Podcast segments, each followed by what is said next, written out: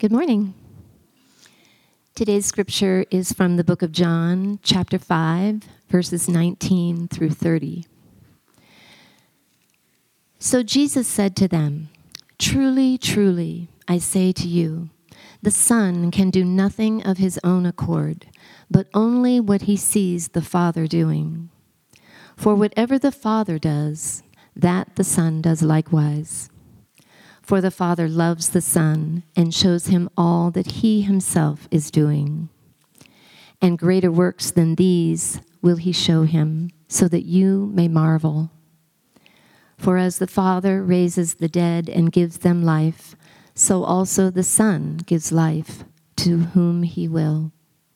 For the Father judges no one, but has given all judgment to the Son, that all may honor the Son just as they honor the Father.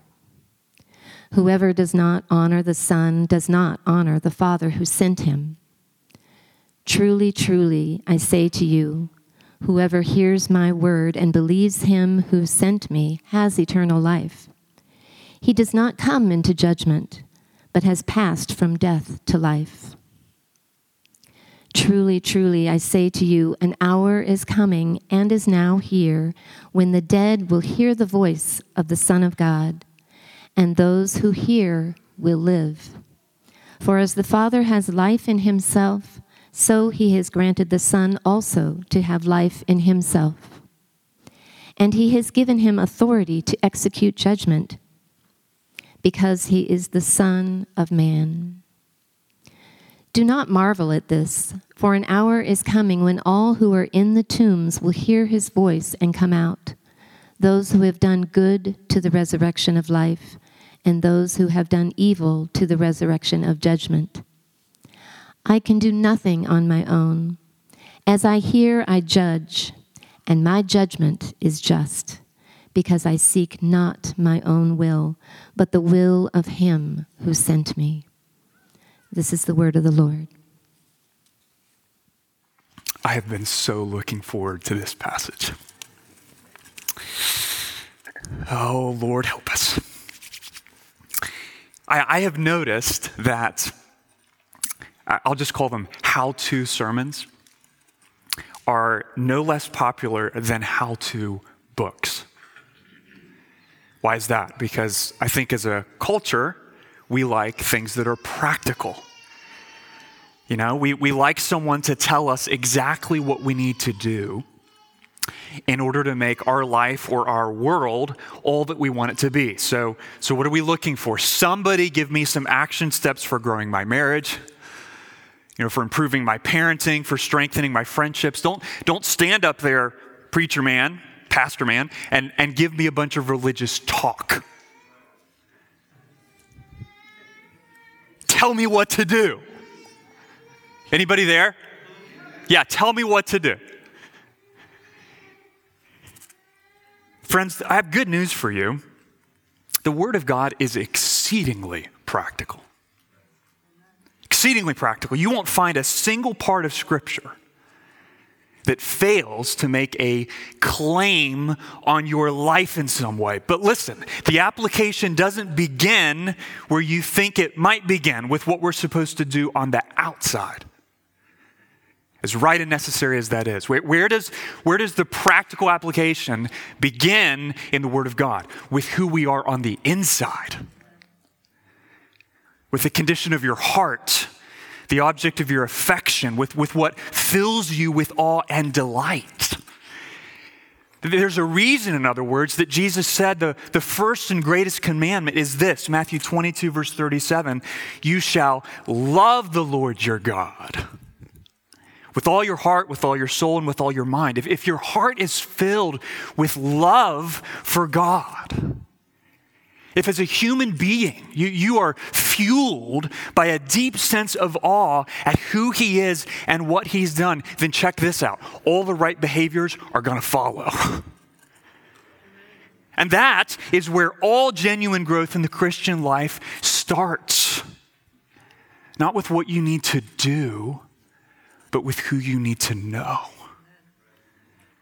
And that's what makes John 5 such a precious, precious gift, my friends.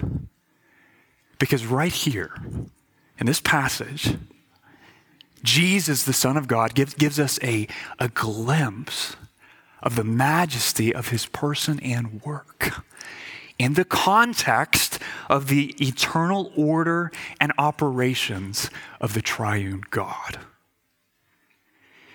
Speaking of this passage, J.C. Ryle observes these verses begin one of the most deep and solemn passages in the four Gospels. They show us the Lord Jesus asserting his own divine nature, his unity with God the Father, and the high dignity of his office. Nowhere does our Lord dwell so fully on these subjects as in the chapter before us. And nowhere, we must confess, do we find out so thoroughly the weakness of man's understanding. There is much we must all feel that is far beyond our comprehension in our Lord's account of himself. To which I say, there's nothing better. Amen, Barb. There's nothing better, friends. There, nothing is more needful than that. nothing is more practical than that. Nothing is more satisfying or perspective altering or life changing than, than having your soul transfixed by the unsearchable greatness of Jesus. Because John Owen was exactly right. Let us get it fixed in our minds that this glory of Christ and his divine human person is the best, the most noble, and beneficial truth that we can think about or set our hearts on. Do you believe that, friends? That, that there's, there's nothing more practical or needful or good for your soul than to have your heart and your mind transfixed on the glory of the Son of God. That's what this whole passage is about. And context here is crucial. G- Jesus has just finished making his Jewish listeners hopping mad violently indignant. How so? By healing a lame man on the Sabbath. And then justifying, defending his actions in verse 17 by claiming to do the very work of God because he was God. In their minds, that, that made him guilty of blasphemy, right? Because there are not multiple gods, there is one true God, Yahweh. And you're clearly a man, Jesus. So, how dare you denigrate the Holy One, our Father, by identifying yourself with Him? Violently indignant. But, but Jesus doesn't back down, does he? He defends himself by explaining the exact nature of his relationship to God the Father in verses 18 through 30. And the, the essence of his retort, his, his defense, is this listen, I'm not making myself equal with God.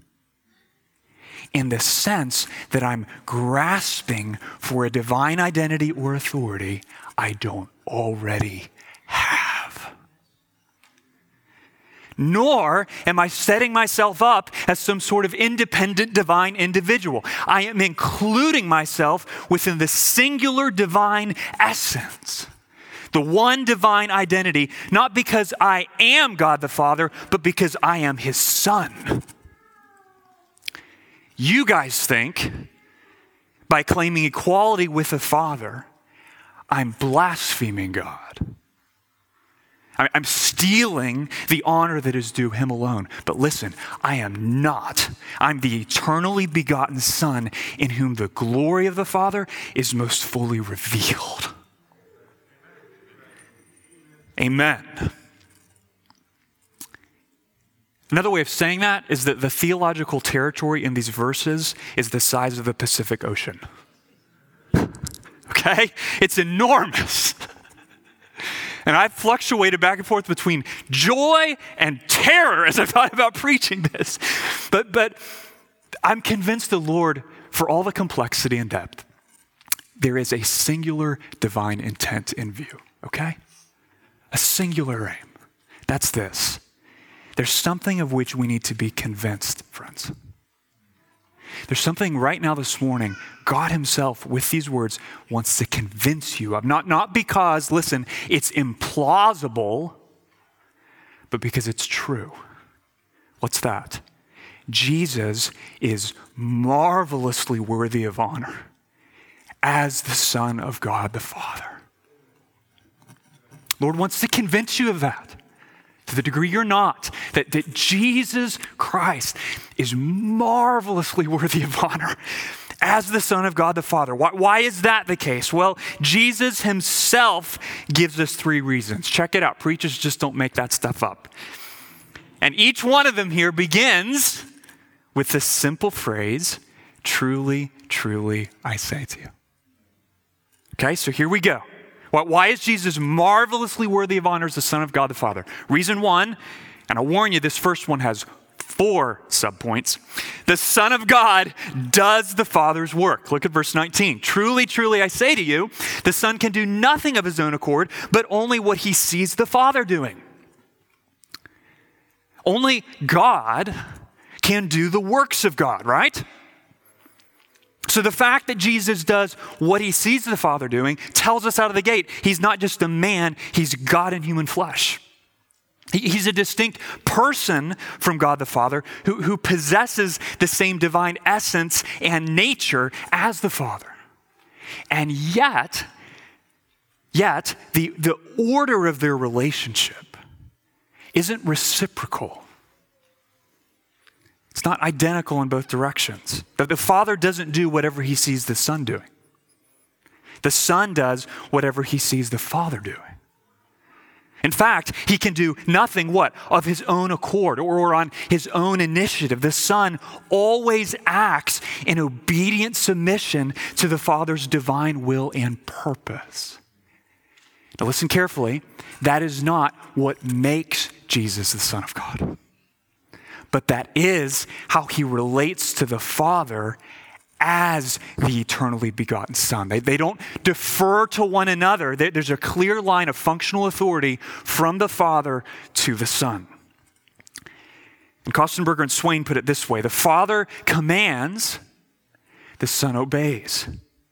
But the Son does not obey because he's inferior to the Father or under compulsion to do so. He obeys the Father because the Father's will is his will. And because obedience to the Father is the truest personal expression of his filial, filial unity, son unity, with the Father. And in this sense, listen, the Son is equal in authority to the Father as the Son of the Father whose will is always to obey the Father's will. So, so how does that work out in practice? Some of us heard that and thought, said, what? Is this philosophy class? No. Now, how does that work out in practice? How do we know? Here's the question. How do we know that Jesus, as the Son of God, doesn't do his own work? He's not a rogue agent, but rather does the work of the Father. How do we know that? Well, Jesus gives us four reasons for that starting with the second half of verse 19, each of which begin with the word for. So helpful. First, how do we know he's not a rogue agent? He's doing the work of the Father. First, the Father and the Son accomplish the same mission. Look back at verse 19. For whatever the Father does, that the Son does likewise. Jesus does not mean that his actions are indistinguishable from the Father. Okay? The Father did not come into the world. He sent his son. The Father did not die on the cross for the sin of the world, the Son did. But at the same time, friends, there's, there's an essential unity to their activity, such that whenever the Father is active, the Son is active. And wherever the Father is active, the Son is working. They're, they're engaged in the same mission but both in creation and redemption. To borrow a human analogy, which inevitably falls short very quickly, but I think nonetheless can help, it's a family business. Okay? Second, How do we know he's not a rogue agent? They're doing the same work. The Father and the Son share the same knowledge, accomplish the same mission, share the same knowledge. Because the Father loves the Son. Look at verse 20. What does he do to express his pleasure? Verse 20, he shows him all that he himself is doing. What's that mean? That Jesus is able to do the Father's work because the Father shows him absolutely everything the Father is doing. Think about that. Why, is that the Father showing the Son everything he's doing? Why is that an expression of love? You ever thought about that? Well, it's because the works of the Father display the perfections of the Father, right? And therein lies the greatest joy in the universe. Not, not just for us, friends, but for God Himself. Think about this. Nothing satisfies the Son more than beholding the glory of the Father. Okay, it, it's an example big word warning. Okay, can we handle this? All right. It's, it's an example, it's a glimpse of intra Trinitarian delight. Or if you want a translation of that, it's the pleasure of God in God.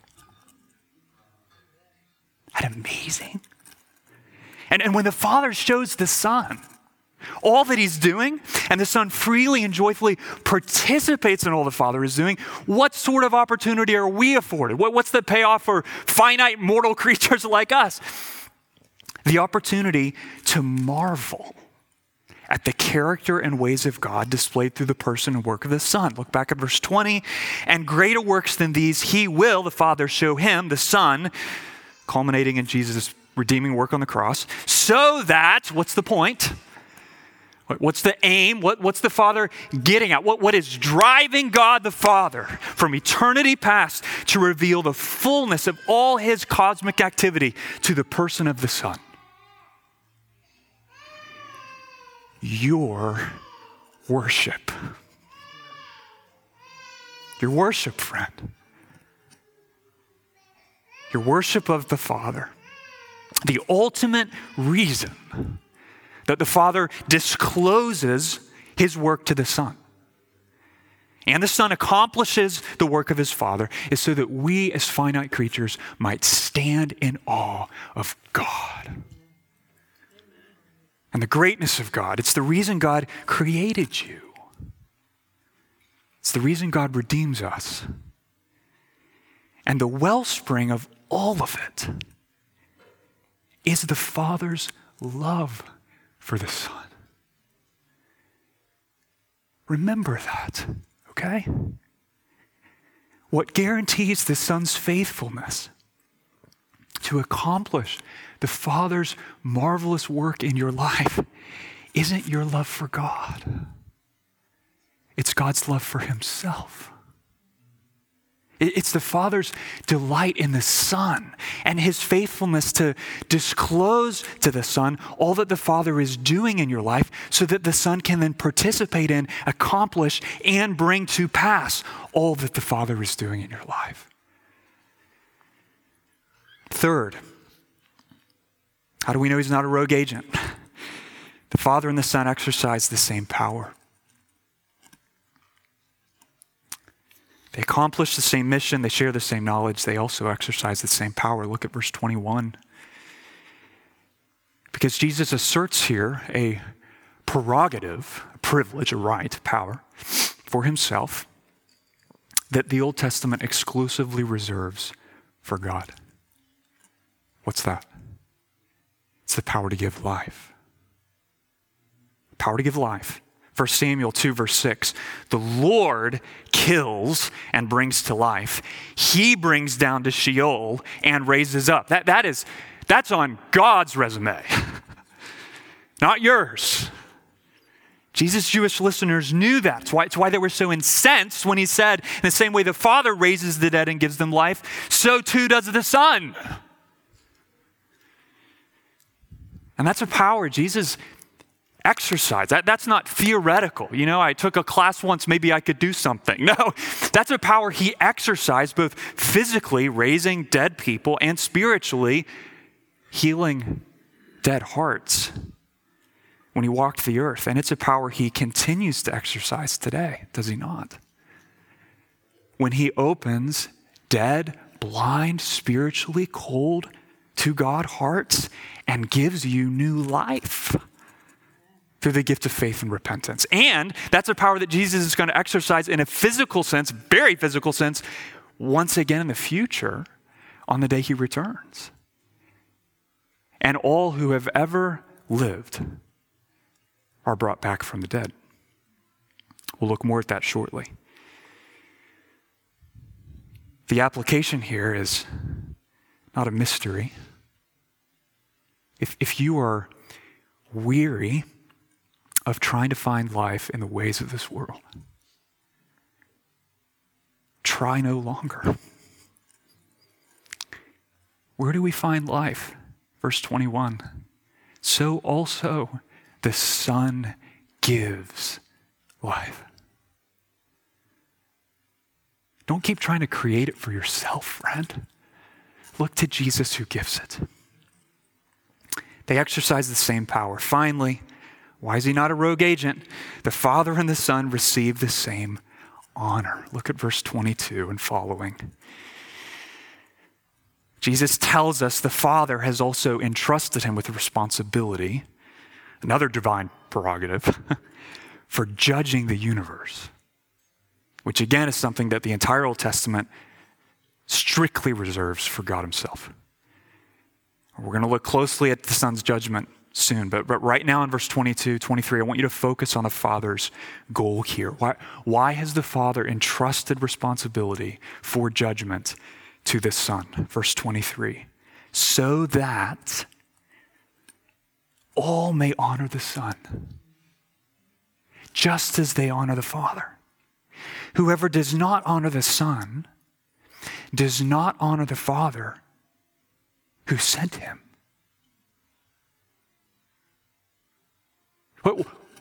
Remember the context. Angry Jewish listeners who believe they are righteously indignant because they are jealous for the glory of God. To whom Jesus says, You guys say you're angry with me. because you're jealous for the glory of the Father. But, but listen, guys, if you really care about God's glory and not your own, you will honor me. Why? Because the Father's eternal plan. His, his unrelenting ambition is for me to receive the same worship, the same honor, the same praise, the same adoration that the Father deserves. That's what Jesus is saying. I mean, it's, it's not, oh, sorry, I guess I shouldn't have said it that way. No, it's, I should have said it stronger. he doubles down. And, brothers and sisters, that's, that's so important to remember because we need to know that nobody is more committed to honoring the Son than the Father. In other words, don't think that, that God the Father, you know, is some sort of corporate board and he puts out this product called the Son and he's hoping that enough consumers will be enamored with it that they only buy, you know, his phone for the next 30 years of their life. God the Father will see to it that Jesus Christ is exalted. The question isn't if that's going to happen. The question is are you going to participate in that or resist that? Because if you choose to resist that, friend, your resistance will not endure for eternity. God alone will be exalted on that day. Don't try to swim upstream of the Father's plan for the universe. Who do you think you are? You are nothing. But you are an image bearer. You bear his glory. He's, he's imprinted you with his beauty and his dignity. Why would you use that? To try to set yourself up as some pretend God. Instead of devoting all that you are and all that you have to the one thing you know, we know from the Word of God is going to happen the exaltation of Jesus Christ, the Son of God. Don't, don't fight that, friends. Run with that. Run with that. If you want to honor the Father, you must honor the Son. And, and think about this. You know, we, we live in such a professedly, religiously pluralistic age right? What, what do people say all the name of, all the time in the name of encouraging religious pluralism? What, what have I heard so many times? Well, you know, it, it's sort of the peacemaking move at the end of a conversation. Well, you know, we all worship the same God after all. We just do it in different ways. You ever heard that? Look at verse 23. Because verse 23 says that's absolutely impossible. There, there's only one way to honor the Father. You have to honor and trust and obey his only begotten Son, not as an inspiring moral teacher or as a mighty prophet like Allah, but as God himself. Why? Because that's what your parents told you who he is? no, because that's who God himself says he is. God, God has not permitted us, friends, think of it this way, to worship him in whatever way we desire. Back, to the consumer image. You know, I, I don't care what product you buy, you know, just give me your money. No, no, no, no, no. Good intentions are not good enough for the Almighty One. You cannot honor the Father unless you honor the Son whom He sent. You can't separate those things. You, you, you don't think, I, I got this. I can be spiritual and get all those benefits. I just don't have to go to church or believe in Jesus or trust the Bible to do it. Nonsense. It's impossible. You cannot honor the Father unless you honor the Son. So, how do we know the Son does the Father's work? That he's not a rogue agent. Why? Four reasons. They accomplish the same mission, they share the same knowledge, they exercise the same power, they receive the same honor. That, that's the first reason he does the Father's work, that the Son is marvelously worthy. Okay? Here's the second he doesn't just do the Father's work. We've seen that. Second, we're looking at a single verse here, verse 24. Another truly, truly, the Son speaks the Father's word. He does the Father's work, he speaks the Father's word. Think about this. The fact that the Son does the Father's work, including this ability to give life to whom he will, is not in and of itself good news for sinners like us. Think about that. Why not? Because it leaves unanswered two big questions. To whom will the Son give life? Right? And how in the world can I receive it given I have repeatedly failed to honor the Son throughout the course of my life? Look at verse 24, because this is such good news, friends. Truly, truly, I say to you, Jesus is talking here. Whoever hears my word and believes him who sent me has eternal life. He does not come into judgment, but is passed from death to life. Amen. What's Jesus saying? That, that God the Father doesn't just have a plan of salvation. Hey, don't worry about it. It's, it's in my pocket. Trust me. No. What does he do? He communicates to us through the person of his son exactly what we must do in order to be saved. What's that? Two things, two requirements. Though, though grammatically, I'll have you know, they are written in the original language as a unity. In other words, you can't have one of these without the other. They're two sides of the same coin. Remember that. What do we have to do? Verse 24 we must hear Jesus' words and believe the Father who sent him. Now, you might expect Jesus to say what? I mean, certainly I did. We must hear, you know, whoever hears my words and believes my words. But, but he doesn't say that. Do we have to believe the words of Jesus in order to be saved? Yes, absolutely. Okay, I'm not trying to trick you. Easy question, true answer. Yes. But Jesus is making an even more profound point here. What, what, when the Son is speaking, the Father is speaking. That's what he's saying. So much so that to hear and believe Jesus' words is to hear and believe the Father who sent him.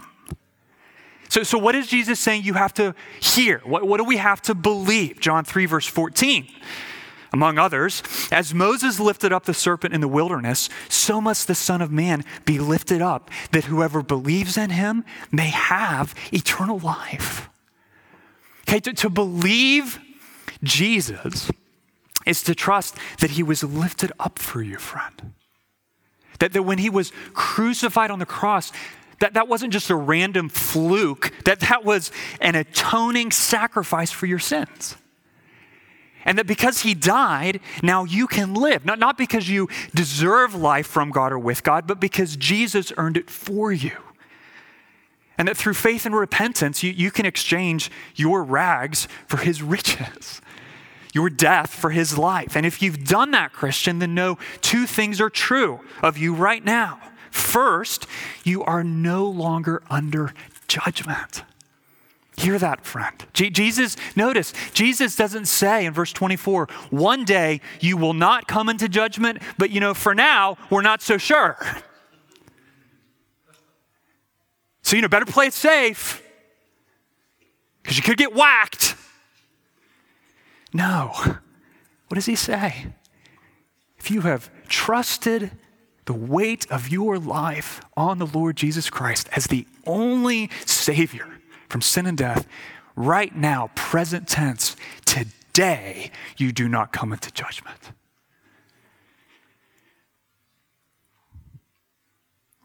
Not tomorrow, not next week, when you look at porn again. If your faith is genuine, friend, and we'll see shortly it must be tested by our works. Today, no, you do not come under judgment. You're not condemned. Praise the Lord for that. You're no longer under judgment. But, but second, hear this as well. You, you've passed from death to life. Oh, just think about this. Oh, man. This is amazing. A cataclysmic change has taken place in you, Christian. And that's not an, an exaggerated preacher word. Okay, what, what, what has happened to you? You're no longer living in the kingdom of darkness. Okay, you've, you've been carried across the border by Jesus. You, you, knew, you now live in the kingdom of God. You're, you're, still, you're still sojourning in a broken world. We know that, we feel that, but, but you're doing it as a, a protected citizen of the kingdom of heaven. You're, you're kept by God's grace. You're nourished by God's word. You're sustained through prayer and upheld by his people through the presence and power of the Spirit you have received now the gift of eternal life. Notice that it's not just something you're, you're waiting to receive in the future on the day you die. It's something you have right now, Jesus says. What, what does that mean? Right now, you get to taste his comfort in your sorrow. Okay, right now, you get his nearness in your isolation. Right now, his faithfulness in your wandering and his power in your weakness. Right now, you get to experience God. Right now, you get to enjoy God. Right now, you get to become more like God, which means Jesus isn't just good news on some sort of final day. He's good news right now. Today, brothers and sisters. And, and through faith in his work, right now, you can know life as it was meant to be instead of the mess we've made it. Jesus is marvelously worthy of honor. Marvelously worthy of honor as, as the Son of God the Father. Why? Because he does the Father's work, he speaks the Father's word, the word of the gospel. And lastly, because we have to stop at some point, because he wields the Father's authority. He wields the Father's authority. Verse 25. Truly, truly, I say to you, aren't you grateful for truth in a crazy world? Yeah, would you just think, does anybody know what? Jesus knows what's true. Truly, truly, I say to you, an hour is coming and is now here when the dead will hear the voice of the Son of God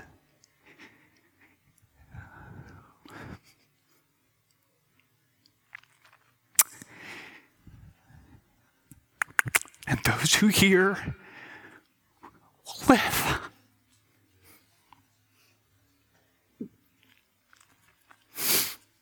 Oh, man, oh, man.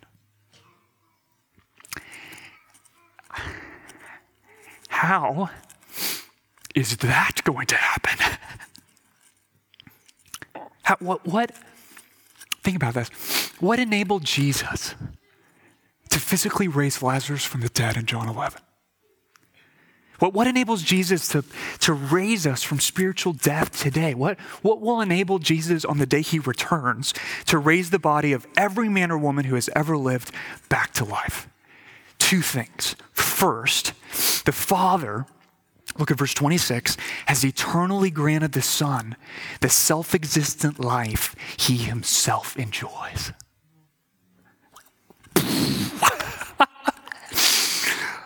Oh man, I mean, it's like as human beings, we we just don't have a category for that kind of existence, right? Because we're what? We're contingent beings. We're, we're dependent on something, someone outside of ourselves to give us life. But you, you can't make yourself live a single day longer by sheer force of your will. You can't do that. You're not self existent. Not so the Son of God. He, he has life in himself, just like the Father. He always has, he always will. That's why he can raise the dead.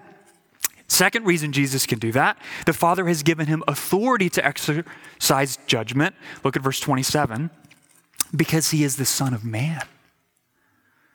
He's given him authority. Now, here again, we've got to be really careful. Okay? The fact that the Father has given Jesus' authority to judge the universe does not mean there was ever a time when he lacked that authority. Okay? Why not?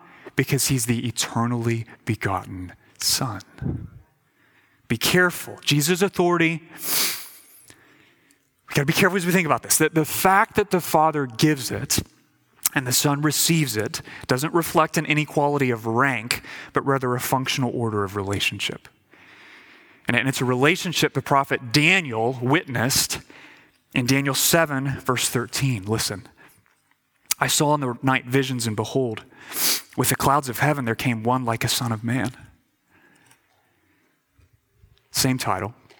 And he came to the Ancient of Days and was presented before him. And to him was given dominion and glory and a kingdom that all peoples, nations, and languages should serve him.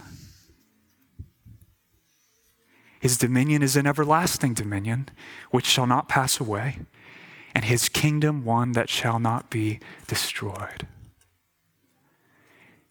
Jesus is saying, Oh, yeah, that's all on my resume, too. But don't marvel at my title. Notice that. Marvel at what I'm going to do on the last day. Look at verse 28.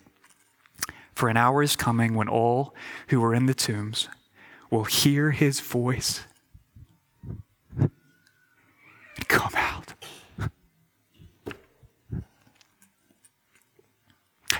Why do we even pretend that we're God? ah, the insanity of sin, friends. What, what can your voice accomplish? I mean, I've got a microphone, you know? What, what can my voice accomplish? What, what, can, what can a human voice accomplish? Can you speak worlds into existence? Can you declare the end from the beginning? Can you still the raging sea? Can you awaken a dead heart? No. But Jesus can and Jesus does. Psalm 29, verse 4 the voice of the Lord is powerful.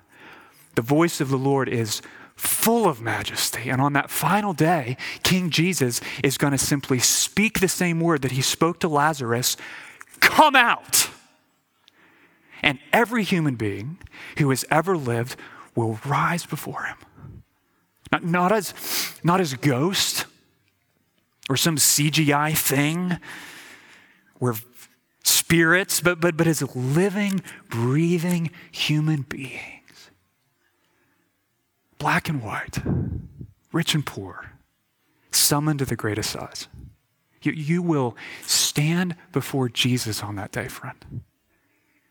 And you, not your parents, not your pastor, you will be judged on the basis of your works. If you have done good, Jesus says, What's that? Living an obedient life of repentance and faith toward God? You will experience a resurrection to life. If you have done evil, try, trying, to, trying to create life for yourself by, listen, either keeping all the rules or breaking all the rules, you will experience a resurrection of judgment. His point is that, that nobody just gets to kind of fade away into oblivion or some sort of eternal slumber. All hear his voice. All rise, and only those who choose to follow Jesus in this life will be saved on that day. The whole point of this passage, in so many ways, is that no matter what you think about Jesus right now, what you choose to believe about him, Maybe some of you even think, I don't know, I'm even sure this guy exists. Here's the reality, friend you cannot forever avoid dealing with him. Because the Son of God is the gravitational center of the universe. He, he's, he's the one who created all things and, and upholds all things and is returning to make all things new. What, what's Jesus' bottom line point? I am marvelously worthy as the Son of God the Father. Why? Because I do the Father's work, I speak the Father's word, and I wield the Father's authority. So, how do we respond to that? In case it is not already exceedingly practical in your mind. How do we respond? Well, Jesus has already told us. It's, it's, it's loaded with application. Marvel at him. Do you see that? Yeah, yeah, yeah, I, I know, Pastor, but tell me something that I, I should do. Like, give me a give me a list. Okay, has one thing on it.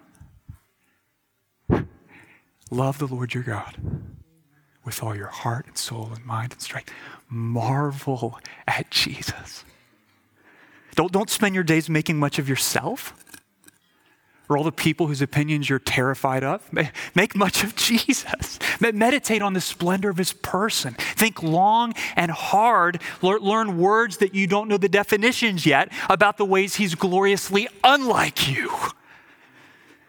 Stand in awe of him, friend. Not your friends at school. Praise him for making a way for us to receive the gift of eternal life and be delivered from the judgment to come and resolve to honor him okay, by, by listening to his word, believing his word, and doing what it says. Where, this is going to happen to us over and over again in the Gospel of John, which is why I can't wait to keep going through this book. We, we cannot begin to comprehend the full glory of our Creator. But, but what we do glimpse here is enough to merit eternal praise. Eternal praise.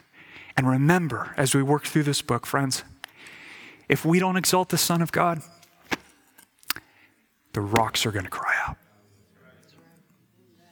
Let's, let's not be a people who need the rocks outside that front door to sing the praises of Jesus Christ. He made you to do it. Let's do it now. Lord, we pray. We pray as we sing to you right now, the risen Christ, that you would cause us to fulfill the purpose for which we were created. Banish all blasphemous small thoughts of God. Replace them by your word with a holy awe and wonder at the majesty of Jesus. Thank you, Jesus, that whether or not we see you as marvelous tomorrow morning, when our eyes are so sleepy and the coffee doesn't taste good, that you remain the same.